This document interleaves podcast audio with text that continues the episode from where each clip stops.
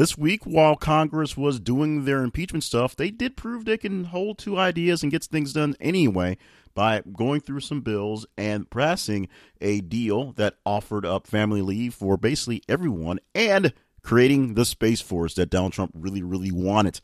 Although I can talk Space Force and not for the good for days, that's not what we're talking. That's the story at 11, the cutoff for this week. So everything above that are the stories that you really, truly cared about this week. We only deal with the stories, as per you, that are in the top 10 to prove what is truly conversational. And we'll get into those in just a moment here on the weekly wrap up with Jay Cleveland Payne. This is for the week ending December the 14th, 2019.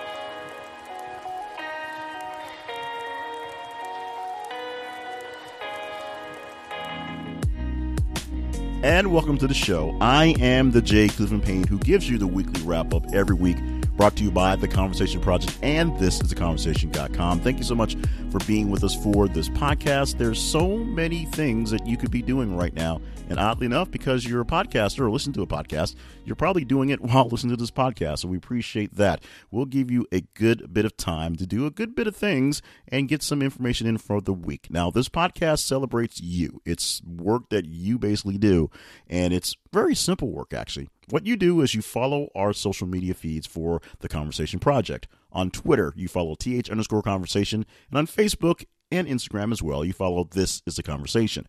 What you do is every day as you check in with your feeds on various things, just see what's popping up in our feed. And if a story that you see there is interesting, we like you to read it because that means you really are into it. But like it, love it, hate it, share it, be engaging with the story. And the more engagement that you give to a story, the higher score gets at the end of the week when we do this here countdown thing. Oh, I said we only deal with the top 10 stories. That's not quite true. We'll also go through the bottom five stories at the very bottom, to give you some contrast on what stories didn't quite make it into the list by, by leaps and bounds, actually. And we're seeing some new things in our new way we're formatting things. We're finding out that more stories uh, towards the bottom aren't just at the very end of the week in the posting, uh, they just are stories that don't get a lot of love. Now, these stories go from Friday midnight ish to Friday 6 a.m. ish uh, when our countdowns are cut off. So there are chances that stories that come in very early can stick around for a full week. That doesn't happen very often, but we'll see sometimes that some things that happen overnight that are really blowing up breaking news turn into stories that continue all week long and stick around for the entire week.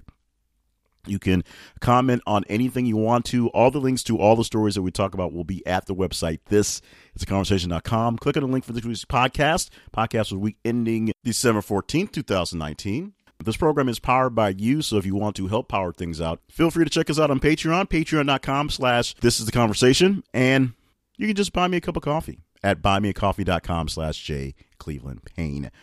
Shout outs to folks that gave us love throughout the week as well coming up. But let's get into the countdown. The news stories that you cared about the most, counting them down from 10 to 1 here on this week ending December the 14th, 2019. Story number 10 is a story that we've been following for a while. Singer Kylie Rae died in a car crash uh, months ago, uh, but we know more details about the incident as time goes by and we get more chances to really go deeper into it. Singer Kylie Rae Harris was impaired before death.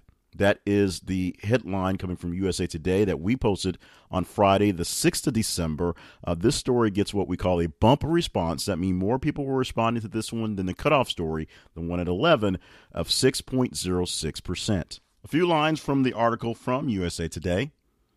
Texas country singer Kylie Rae Harris was legally impaired by alcohol and was driving 95 miles per hour when she and another driver were killed in a three vehicle crash on a rural highway on September 4th, a northern New Mexico sheriff said Thursday. Toxicology testing showed Harris had a blood alcohol level of 0.28%, which is over three times the legal limit for impaired driving, Taos County Sheriff Jerry Hargreaves said in a statement Thursday. Onboard computer data also indicated that Harris was driving 102 miles per hour before the crash.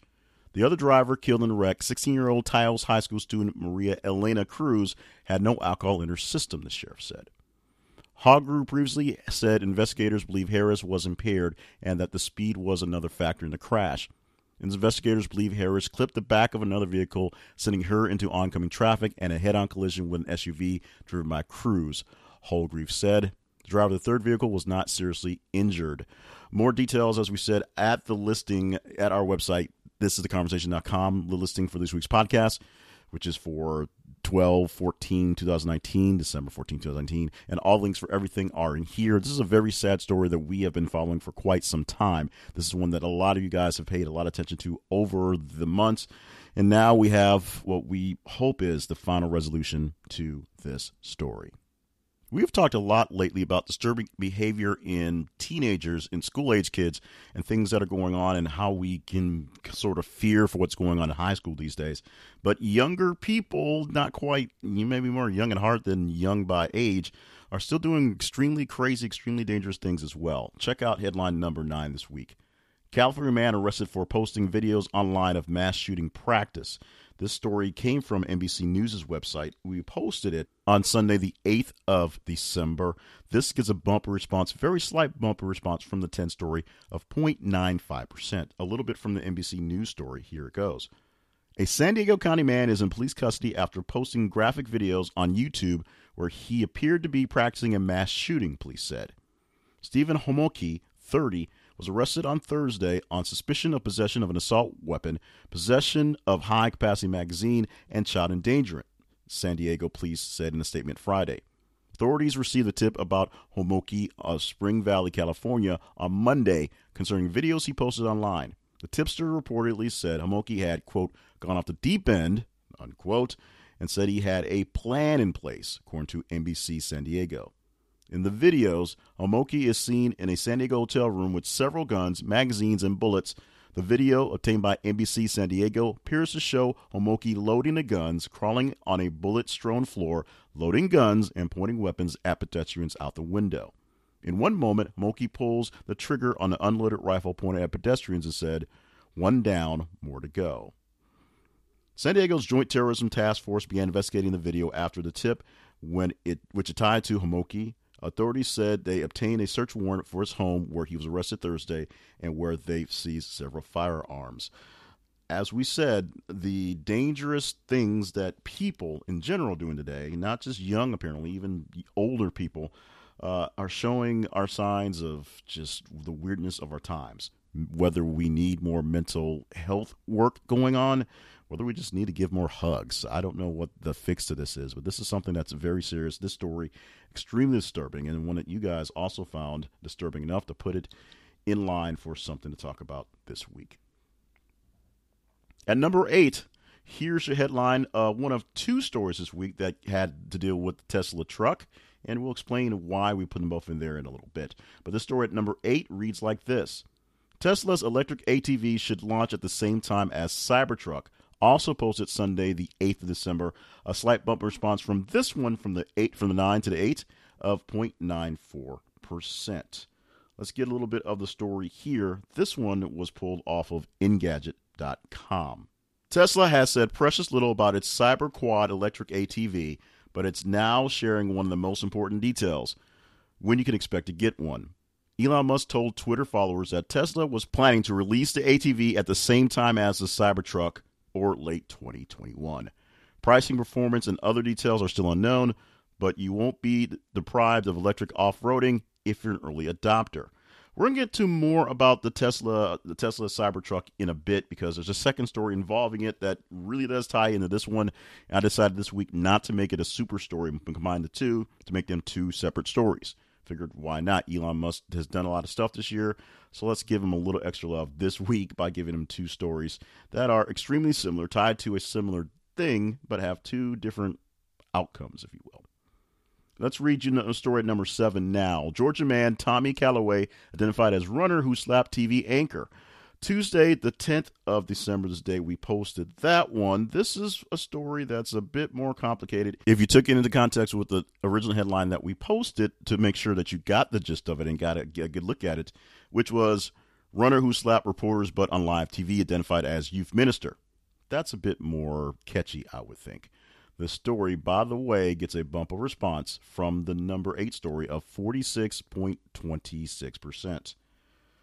Let's tell you what the New York Post had, to say about this story. The runner who slapped the TV reporters behind is a local youth minister who claims he wants to, quote, correct the situation. unquote. While the journalist on the receiving end of his hand says he, quote, hurt me both physically and emotionally. There you go. Tommy Calloway was identified as a Savannah, Georgia 10K racer who slapped WSAV TV's anchor Alex Bozarjian after online sleuths found him thanks to his race number shown in the photos. Calloway is a youth group leader in this church, Pittman Park UMC, as well as a Boy Scout leader, according to The Heavy, based on social media sites that he quickly took down as he was outed and banned from future races. His lawyer, Joseph Turner, called him a loving husband and father who was very active in his community. That's a quote. The local and local church insisted that he was working with those involved to correct the situation. That quote as well. We, while we regret the situation, Mr. Calloway did not act in any criminal intentions. Also from the lawyer. Speaking on CBS TV's this morning on Tuesday, Bozarjian confirmed that Calloway, quote, did try to make contact unquote, with her to say that, quote, I get tired of doing this, but that's what happened. His intentions were not to hurt me. He didn't intend to do it. I'm not going to really debate that because he did hurt me. She insisted of the slap that she said was a had a pretty heavy impact. He separates himself from the runners and he kind of winds up and he hit me hard, she said. He helped himself to a part of my body, she added, saying it left her in disbelief and it insinuated with some female guilt because of some of the harsh online comments suggesting she was at fault. This is a much deeper story than that little line, that little kind of quippy headline is. And you can see all over the place where he tries to apologize and she tries to explain what's going on, and the lawyer tries to make it in lawyerese. And it gets really, really, really deep really quick. This is one you can search online for lots of different commentary or ways that it was discussed, or go to our website, thisisaconversation.com. Click the link for this week's podcast for December the 14th, 2019. The link to this story, which has a little more about what happened in this aftermath, is there as well. Let's keep things moving, though. Moving on to a story that saw a lot of love from you guys on the Facebook. This is our top Facebook story of the week at number six. And this is you guys showing a lot of love for a person who uh, entertained and also made a lot of people fear him over his lifestyle. Here's the headline Leon Spinks hospitalized, boxing legend fighting for his life. This was posted on Wednesday, the 11th of December. As I said, the top Facebook story this week, the total bump in response from the number seven story is 5.11%. Here's a little bit from the headline story that we pulled. We got it from TMZ. Boxing legend Leon Spinks, who famously beat Muhammad Ali in 1978, is fighting for his life in a Vegas hospital, TMZ Sports has learned, and his wife is asking for prayers. Details surrounding the 66 year old's condition are unclear, but we know his family and friends are very concerned. In fact, Leon's wife, Brenda, went to social media saying, reaching out to ask you kindly send some prayers out for my beautiful husband Leon so that he may overcome the obstacles that have crossed his path. Spinks has fought back from serious medical situations in the past. He was hospitalized in 2014 after a piece of bone from a chicken wing caused major damage to his intestines. The boxer underwent several surgeries and spent weeks recovering at a rehabilitation center. Spinks is a boxing legend. He was inducted into the Nevada Boxing Hall of Fame in 2017. His 1978 victory over Muhammad Ali to win the heavyweight bo- championship of the world is widely considered one of the greatest upsets in boxing histories. Spinks is also a military veteran who served in U.S. Marines from 1973 to 1976. TMZ added an update at 6 a.m. ish around that time on the 12th of December, saying that a spokesperson says that uh, they gave a statement to TMZ saying that Leon Spinks is in hospitalized in care of a great team of doctors, and they are hoping to see what would happen. But the family was asking for privacy for Spinks at the time. We are praying for you, champ. We're thinking about you, and we want you to stick around a little bit longer because a lot of people still need to hear little stories about what you've done back in the ring and throughout your career, uh, going past other things as well. So we are thinking and praying about here at the conversation with Leon Spinks, and hopefully you guys are thinking about him as well. You thought enough about him to make him number six story this week, so I'm believing you're adding those positive vibes as well. The number five story is a continuation of the saga that is the Tesla Cybertruck. Here's your headline that we're using for that one. You can camp in it too. Tesla just unveiled a new trailer and outdoorsy config for its Cybertruck.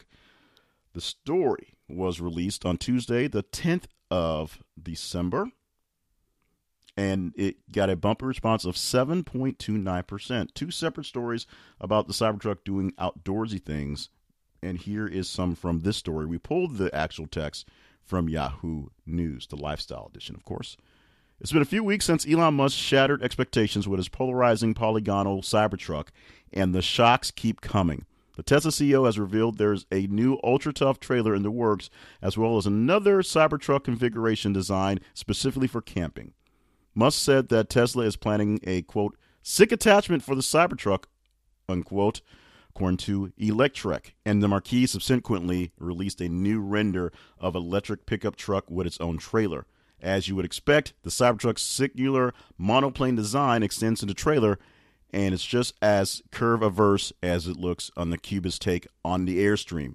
It's just an exterior rendering, so both layout and interior features remain a mystery, for at least for now.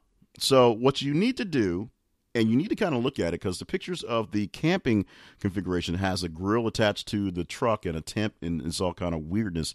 Go to the website listen, go to the website this is the conversation.com click the link for this week's podcast. Of course that is december the 14th 2019 the two stories in question are the story at number eight that's the pictures of the atv and the story at number five which is the camper and the new camping configuration for the cybertruck. All kidding aside Elon Musk is going to make this thing into something that's useful because what you're paying for it is going to be a whole lot of money. So whether it actually turns into something that the consumers want to use is another issue. But he's going to put as many things in this thing to make it as cool as possible so that people will actually put an eye to it. We'll see if this is one of the deals that gets him the last laugh or if people keep laughing at some of the Tesla offerings that have been happening lately let us keep moving now to the number four story. This one gets into college football, and it's topical because it's the top four teams in the nation set to play in the college football championship. Your headline for four number one LSU gets Oklahoma, Ohio State to play Clemson in college football playoff.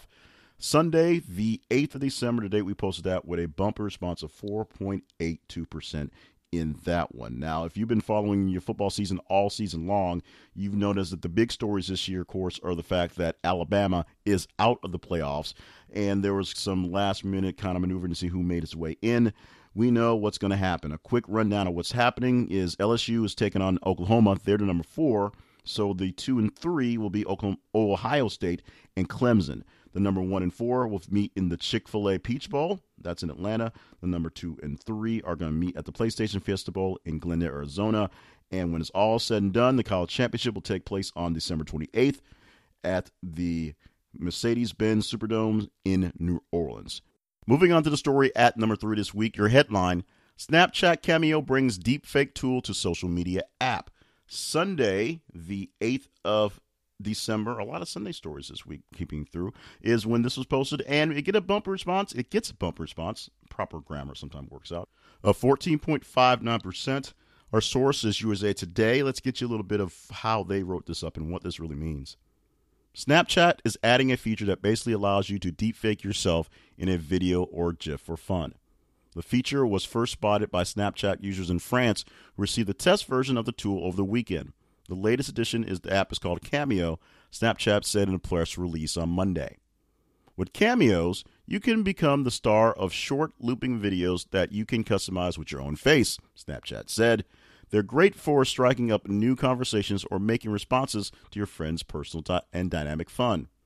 Based on screen captures posted by people on Twitter, Cameo uses selfie to plaster your face on a digital body. The feature has a similar look and application to Bitmoji, except more realistic. It's rolling out globally in December 18th with over 150 variations to choose from. Cameo will also be embedded in the chat sticker bar once a new feature is live in the US. You get to choose the body you'd like your face to appear on, and Snapchat will use AI to manipulate your face into displaying different emotions and expressions. If your friends set up Cameo, you will see options that feature the two of you together, and many can include your own text. Deepfake technology would be relatively new frontier for this app, though. It would further differentiate Snapchat from its rivals Facebook, Instagram, and TikTok. The technology which has been used to transpose celebrities into pornographic videos, has come under criticism because it could be used to maliciously produce fake political videos. Still, Snapchat has been hard at work developing new filters and add ons to keep the platform interesting for teens and young adults who are constantly on the hunt for new creative ways to interact with their peers. So there you go. If you want to get in with the deep fake stuff and are a big Snapchat user, then soon, so very soon, you'll be able to put your face into your snaps and go from there. Or maybe do something even more nefarious. As you always say, we ask you use your powers for good, not evil, but your mileage will always vary. The number two story this week is heartbreaking. It's uh, causing a whole lot of hand wringing right now over issues of anti Semitism and, of course, issues on just guns in general. We always get that in these things. But it's going to take a couple days to kind of really figure out what exactly went down in the entire situation. Even though this story happened on Tuesday, we posted essentially real time on Tuesday. The story with the updated headline is Six killed in New Jersey gun battle, including police officer. AP News is our source for this. Tuesday, the 10th of December, is the day we posted it a bumper response from the number three story of 111%. That much more response to this one. This was a real time thing going on, so a lot of things popping up on Twitter. However, a top story is a top Twitter stories, but this was a real time issue for a lot of people going through it. And as we said, because a lot of people were focused on impeachment, a lot of things, uh, these type of nature things are real time. It's going to take a little while to unpack exactly what it is we're going to see in this story. But for what we have for right now, here's what we have. Six people, including a police officer and three bystanders, were killed in a furious gun battle Tuesday that filled the streets of Jersey City with the sound of heavy fire for hours, authorities said. The dead included the two gunmen, Jersey City Police Chief Michael Kelly said. The slain officer, Detective Joseph Seals, 40, was credited by his superiors with having led the department in the number of legal guns removed from the streets in recent years and might have been trying to stop an incident involving such weapons when he was cut down by gunfire that erupted near a cemetery, authorities said. The shooting then continued at a kosher supermarket about a mile away, where five more bodies were found, Kelly said. Authorities believe the Jewish market was targeted by the gunman, New Jersey Mayor Stephen Fulop tweeted Tuesday night. Fulop, whose public safety director said earlier in the day that the terrorism wasn't suspected, did not elaborate on why the authorities now believe the market was targeted. Message were left Tuesday night seeking comment on Fulop's tweet. I'll go deeper into this one right here and go quickly because my commentary is usually safe for the first story. But here's what we know about this one a few days past, as we record this, a few days past when this actually happened the group that attacked the officer and shot up the Jewish market are aligned with a group known as the Black Hebrew Israelites. And even though that sounds like it's pro Jewish, the group has some very serious anti Semitic and very big hatred for essentially Jews in general. And it's uh, it's appalling. It's weird. It's it doesn't make any sense. Uh, but this whole attack is as it plays out and as it's being played out in the backwardsness of an actual investigation is showing the neighborhood Jersey City, which is extremely diverse in all ethnicities, and how much worse this thing could have been. Uh, just feet away from this Jewish store was a Jewish school, and there's also other ethnic things that are around. By ethnic, I just mean different ethnicities. Uh, Jersey City and South Jersey City, where this basically happened, is a very diverse neighborhood. The mayor is actually Jewish. And so he understands what anti Semitism comes down to. And this is something that he initially called anti Semitism. The terrorism part is still sort of the up in the air. But in some cases, black Hebrew Israelites have been known to do things that have been listed as under the spectrum of terrorism uh, based on various groups and how they organize things. So we are, of course, all sending out thoughts and prayers to the folks going through this thing here. And we just have to basically wait and see what the actual deep details come from the entire investigation. The number one story came as a shock to me, especially how quickly people responded to it. Uh, I guess more or less because it's not something that I normally follow very heavily until playoff time, and this is dealing with hockey. Uh, there were two big firings in the world of the NHL this week. We only covered one of them, the first one, but this one was apparently the right one to cover.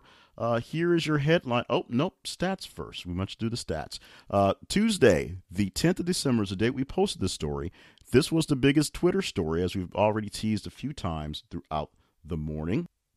It gets a bumper response from the number two story on the officer shot in Jersey City during a standoff of 38.84%.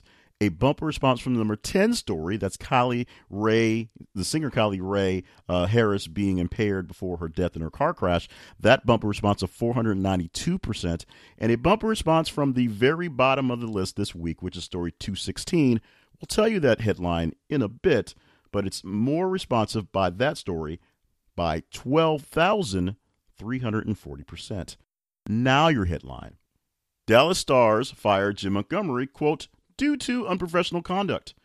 Our source for this is TSN, which is essentially a Canadian version of ESPN. I hope I'm not, uh, you know, discounting my Canadian friends who listen to the podcast, but that's where we got it from. Uh, as we said, we posted this on Tuesday, so it lasted quite a while to be the very top, and it was a very big, explosive story on the Twitter. As I said, there were two stories this week about big firings in the NHL. We're not talking about the other one. We're just talking about this guy right here. So here we go. The Dallas Stars fired second year coach Jim Montgomery on Tuesday for what the team called unprofessional conduct. General manager Jim Nill said Montgomery had acted inconsistently with, quote, core values and beliefs of the Dallas Stars and the National Hockey League, unquote. He did not elaborate on what those core values were. I added a little bit uh, to that one. Nill said he became aware Sunday of an act by Montgomery, and the decision to fire him came after an internal investigation that included discussions with the team's general counsel. Nill said that it was not because of a criminal act, had no connection to players, past or present, and didn't involve another employee or the team. Nill, who hired Montgomery, called the incident a total surprise.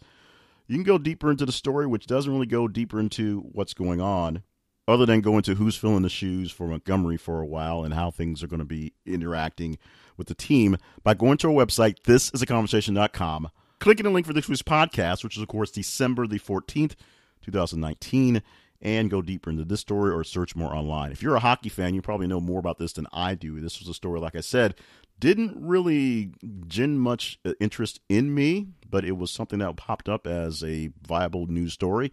I put it in there, and yes, this one lasted quite a while with a lot of Twitter following quickly because a lot of people cared about this one. You probably saw this popping up inside of the email newsletter we have every Monday through Thursday, where we go through stories from the previous few days and tell you which ones are trending enough, which may be top stories come Friday through the weekend.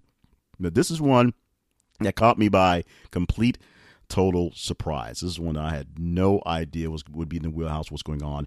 As I says, even though this is a a, a United States story because the Dallas Stars are in Dallas, hockey is a global sport. NHL hockey followed by millions around the world.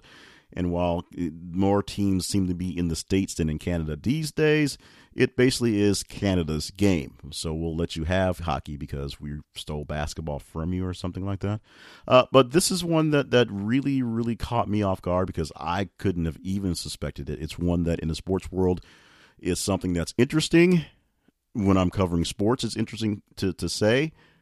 But as a person that covers sports in the South, hockey doesn't get a lot of love, much run in general to anything we're doing. So it's just one that popped up, and you said it was important. You said it was number one, so that's why I'm making it number one this week. Coming up in just a bit, we will go to the stories at the very bottom of the list this week to show you how much difference it was from this one little hockey story to the very, very, very, very bottom of the list. The story to this week, topping out the bottom five, is listed at 216 so we'll see how low we can go in just a bit here on the weekly wrap up with Jay Cleveland Payne. This is for the week ending December the 14th, 2019.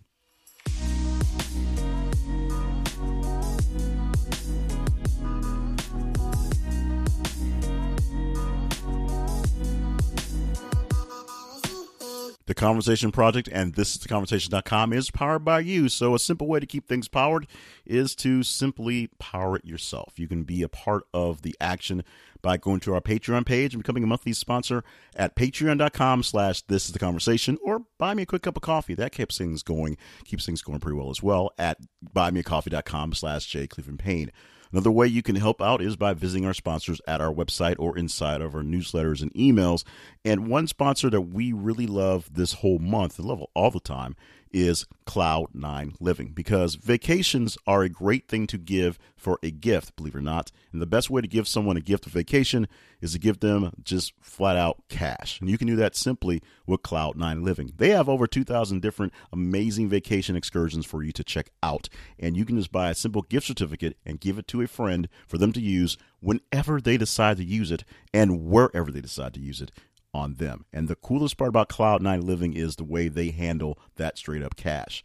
If you buy an excursion, you buy a package straight out and decide to do something else, you can trade in the full cash value forever for that package. It never loses money. And your gift certificates are exactly the same way. They never lose cash value, no matter how long it takes for you to use one. You buy it now and use it years later, it's still the exact amount of money. They don't take off a couple of bucks every couple of months after a while to keep the amortize. They make sure you keep the experience and the cash the way it should be. And if you help us out by using our link, this is a conversation.com slash cloud nine. That's the numeral nine, of course. You get a chance to get a little extra bonus, a little deal on your gift certificate. Save a little money on your full cash value of your gift certificate, which oddly enough never loses cash value. This is a gift that can keep on giving and great time to think about as you're running out of time for your Christmas shopping. Uh, this is being released on the 14th. So that means 11 days, 11 days, 11 days until your Christmas is happening. So get on the stick, get things going, get ready to go for your holiday and their holiday whenever they decide to take their holiday. This is the conversation.com slash cloud9 is your place to get a great deal on any excursion right off the bat or a gift certificate that never loses cash value. Check them out. They'll take good care of you at Cloud9 Living.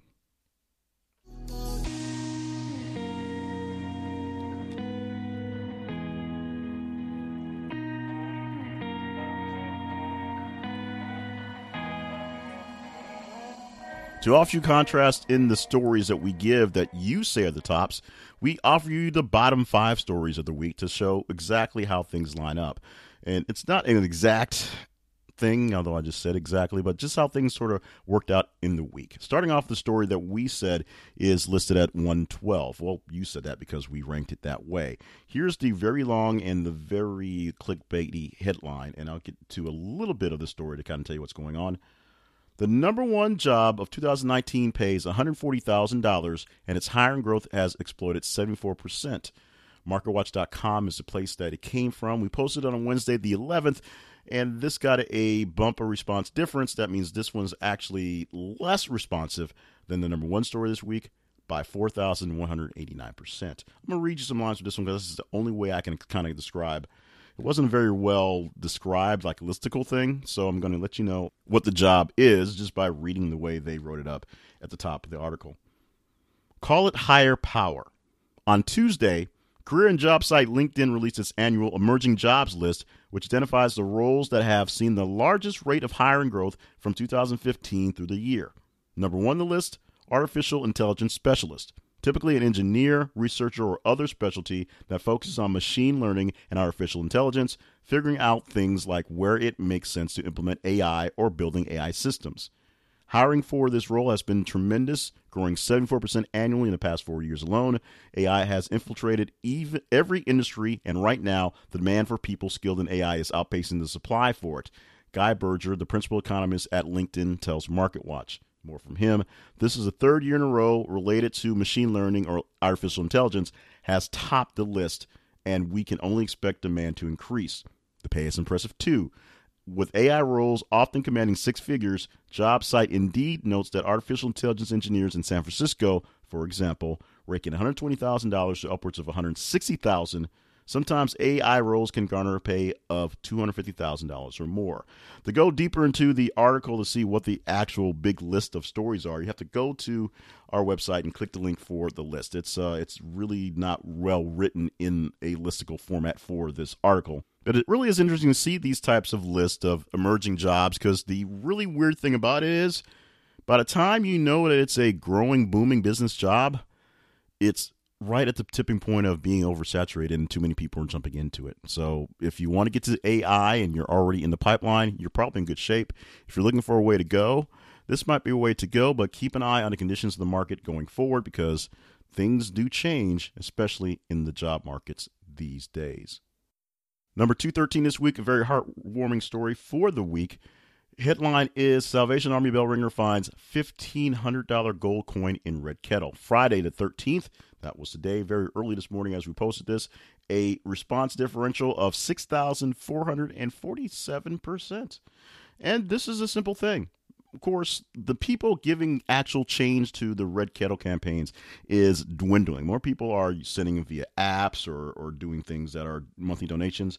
But every so often, someone drops some change into a bucket. I do myself. And a really very interesting thing happened in Indianapolis where a ringer happened to have someone drop a 1915 100 Corona Australian gold coin into his bucket. Um, the guy who was the lucky recipient of that is a guy named James Bond standing outside a Noblesville Walgreens, and that coin worth fifteen hundred dollars.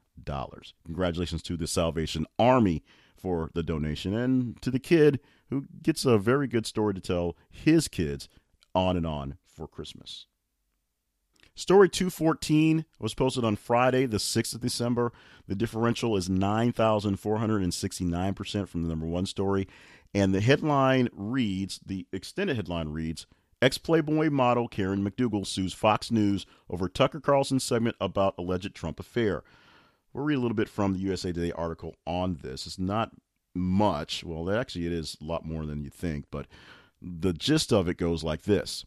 Former Playboy model Karen McDougal, who claimed to have an affair with Donald Trump before he became president, filed a lawsuit against Fox News in New York State Court on Thursday, alleging the network allowed its host Tucker Carlson to make demonstrably false, that's a quote, accusations against McDougal.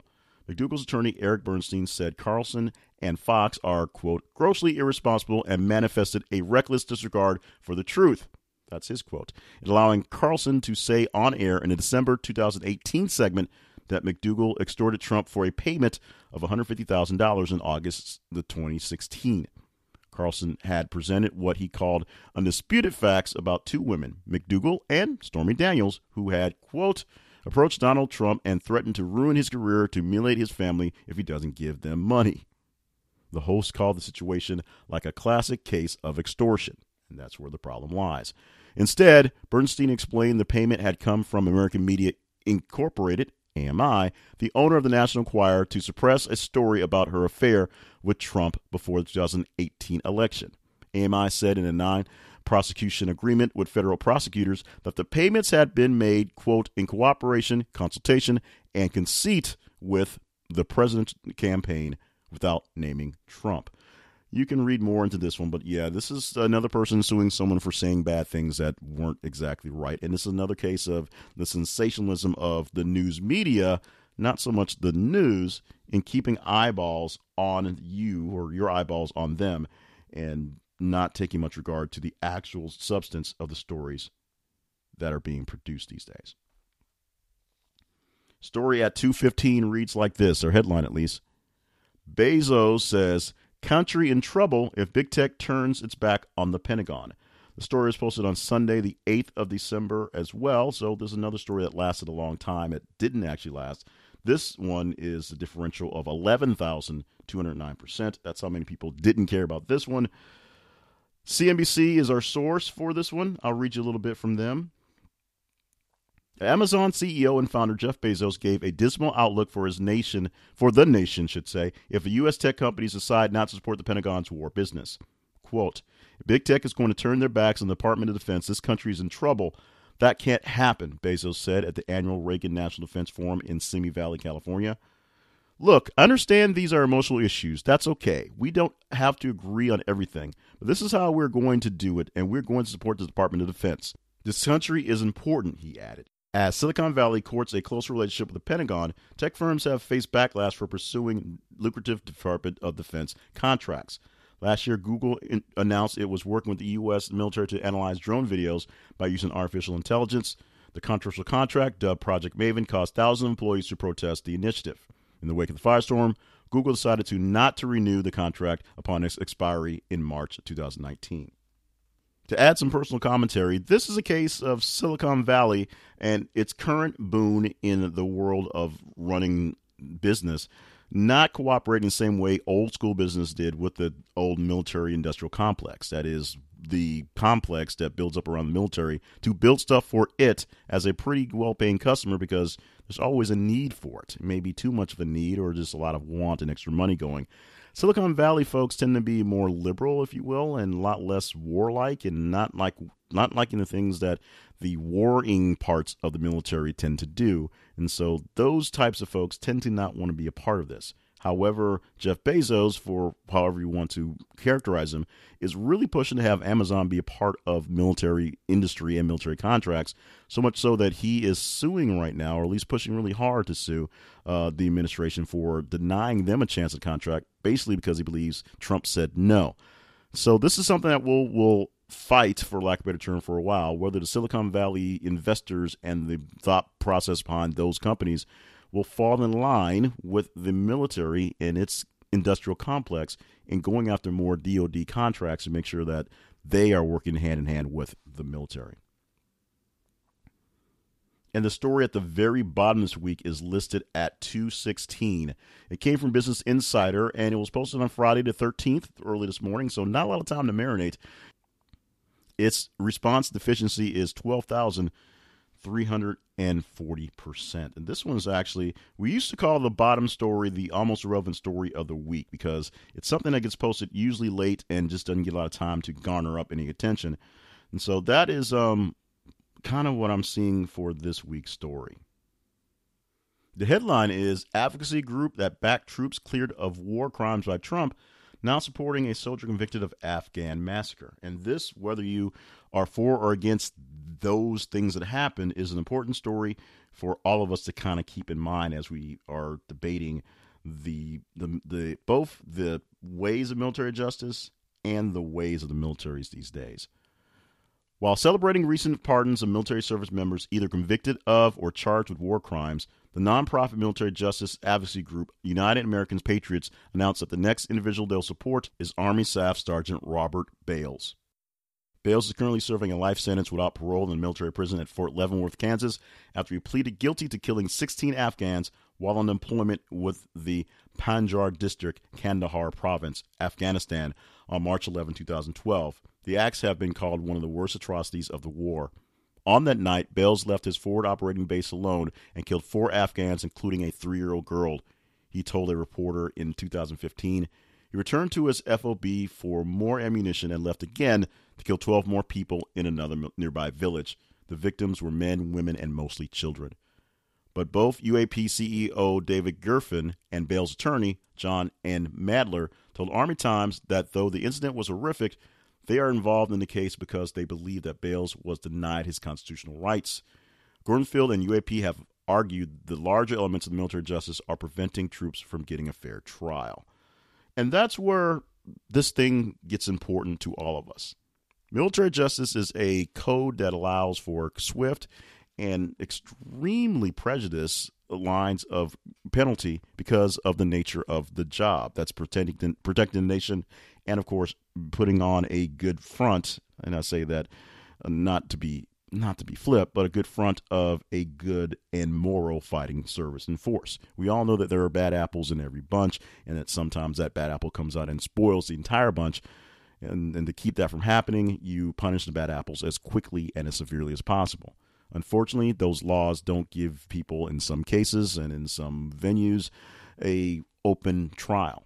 That's one of the reasons why all the prisoners from the from these wars in Afghanistan and Iraq have been held in places like Guantanamo Bay, off the United States proper. Because if they're held in United States territory, they are then owed rights of an actual trial there you go. That's why they have these tribunals outside of the states and not inside of the U.S. in their sovereign land. So this is a story you might want to keep up with. If you want to, you can get the early details by just going to our website, thisistheconversation.com, and click the link for this week's podcast, which is, of course, for December the 14th, 2019. Coming up in just a minute, we will give you some shout outs to people. If you're one of them, you'll actually get one. People that showed us love throughout the week on the social media here on the weekly wrap up with Jay Cleveland Payne for the week ending December the 14th, 2019.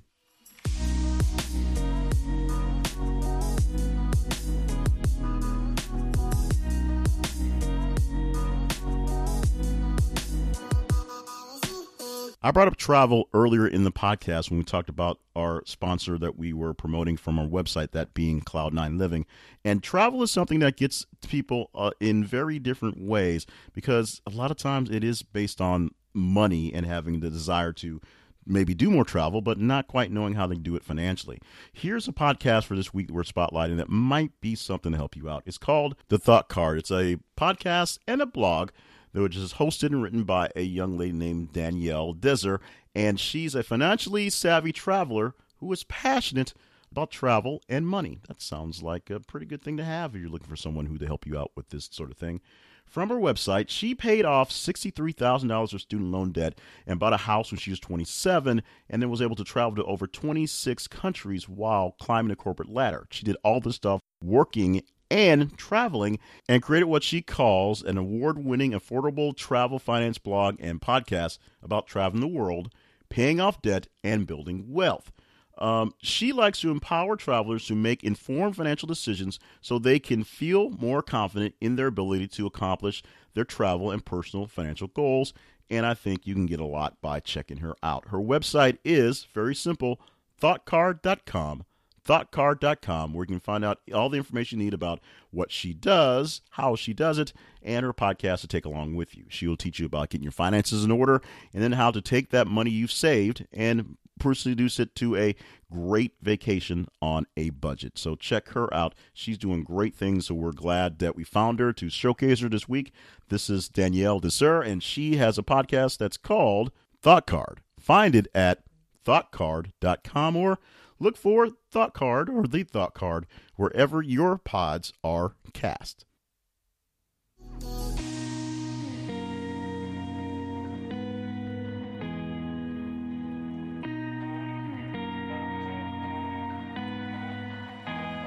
Let's get the shout outs and get to closing out the show for today.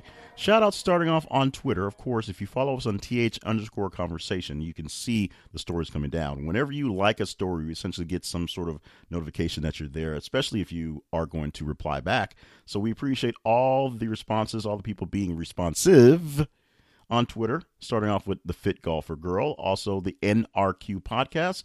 Love going out to uh, Karen Hemdahl, also to Eric Bobbs and Great Land, the podcast, I'm sure, I'm, I'm guessing they're a podcast, that's their name in their actual um, description. And Pain in the Pod also popped in again this week. Thank you so much for Pain in the Pod, who we showed in a spotlight a few weeks ago on podcasts that we like, and not just because her name is Pain, it's because she has a very, very cool show. Check it out. Look for Pain in the Pod wherever your pods are cast. Also for the Facebook, follow us at facebook.com slash this is the conversation.